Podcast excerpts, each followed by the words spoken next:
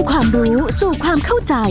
ผ่านสารคดีพิเศษทางไทย PBS Digital Radio โดยวัฒนบุญจับ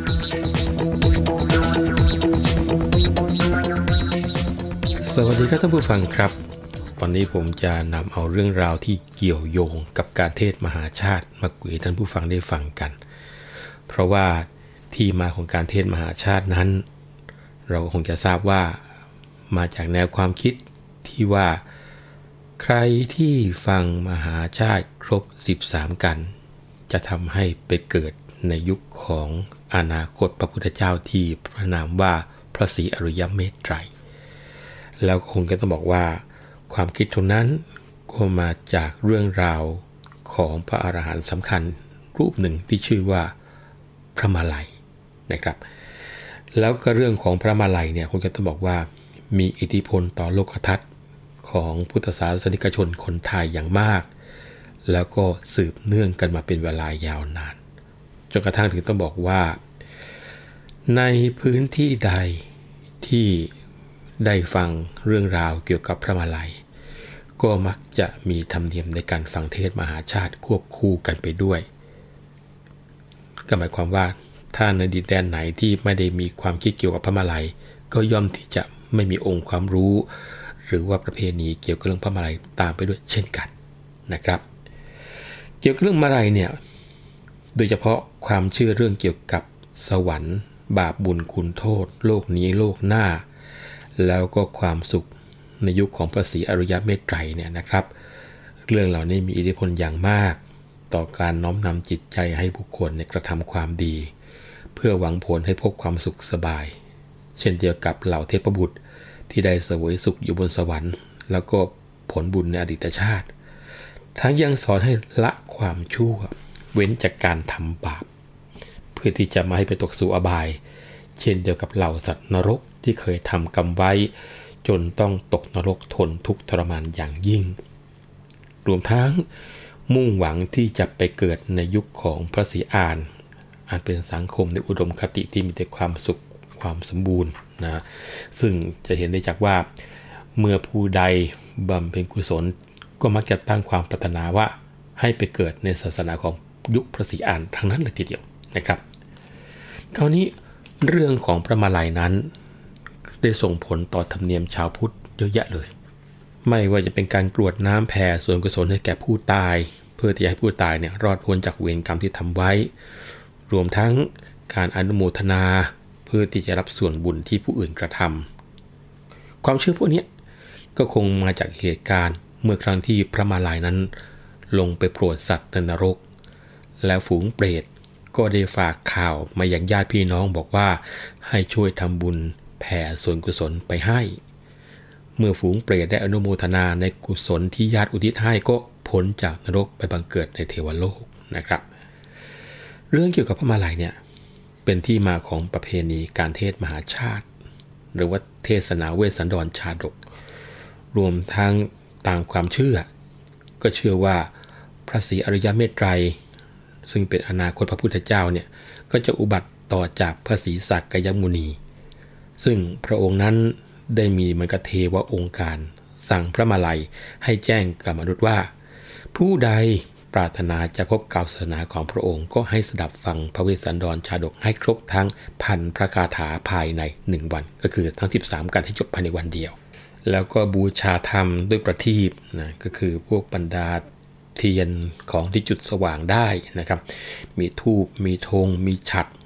ดอกไม้ต่างๆตั้งแต่พวกดอกบัวอุบลจงกลนี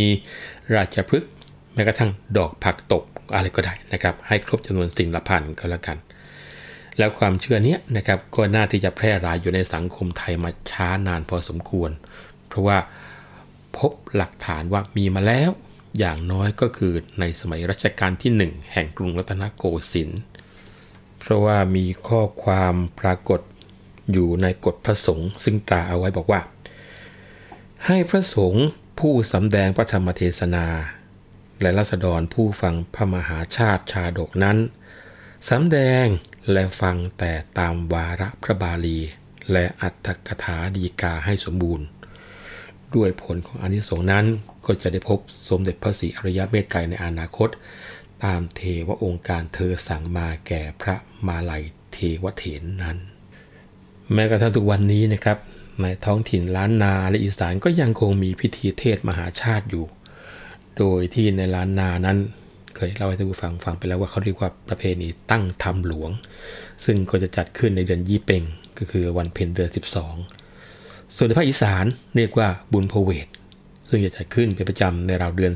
4แล้วก็รูปแบบพิธีกรรมที่จัดขึ้นใน2ภูมิภาคนี้ก็มีความคล้ายคลึงกันก็คือมีพิธี2วันในวันแรก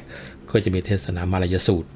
หรือที่ชาวล้านนาเรียกกันว่ามาลายต้นมาลายปลายนะครับส่วนอีสานเรียกว่าเทศมาลายหมื่นมาลายแสน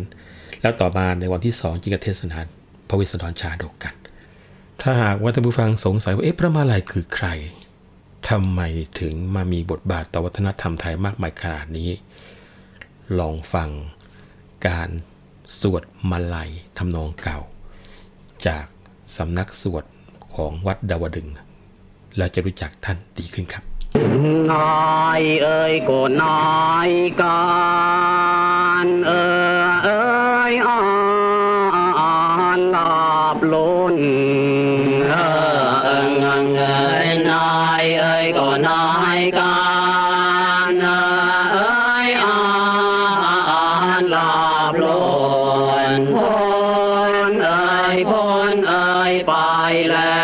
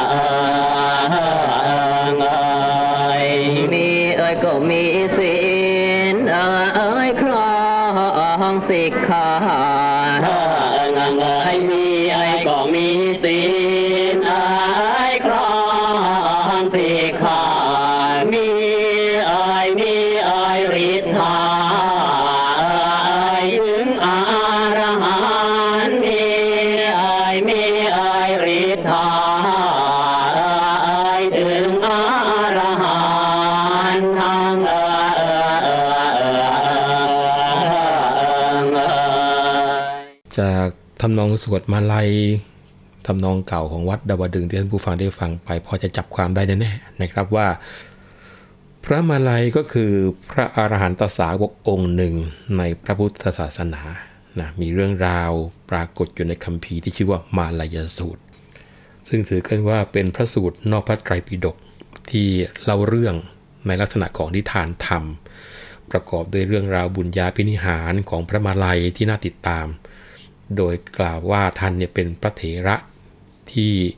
อาศัยอยู่ที่บ้านกำโพด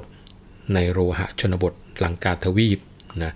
แล้วก็เป็นผู้ที่มีฤทธิ์รวมทั้งญาณอันสูงสุดสามารถเดินทางไปเทวโลกหรือที่ชาวบ้านทั่วไปเรียกว่าเดินทางไปสวรรค์รวมทั้งไปยังยมโลกได้โดยกำลังแห่งฤทธิ์แล้วก็นำเรื่องราวความสุขในเทวโลกแล้วก็ความทุกข์ของสัตว์ในนรกเนี่ยมาแจ้งแก่มนุษย์นะครับในคัมภีร์เล่าว่าพระมาลัยเนี่ยสามารถเดินทางท่องไปยังภพภูมิหลังการตายได้เห็นภาพความแตกต่างอย่างสิ้นเชิงระหว่างนรกกับสวรรค์ซึ่งใครจะไปยังภพภูมิใดก็ขึ้นอยู่กับการกระทำความดีหรือว่าความชั่วของผู้นั้นเองนอกจากนี้ก็ยังแสดงความเมตตา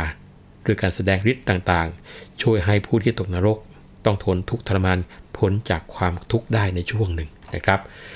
แม้ว่าจะไม่ทราบแน่ชัดว่าพระมาลัยมีตัวตนจริงหรือไม่หรือเป็นเพียงบุคคลในตำนานแต่ตรงนี้ไม่ใช่ประเด็นที่สำคัญเท่าไหร่นักนะครับจุดสำคัญก็คือว่า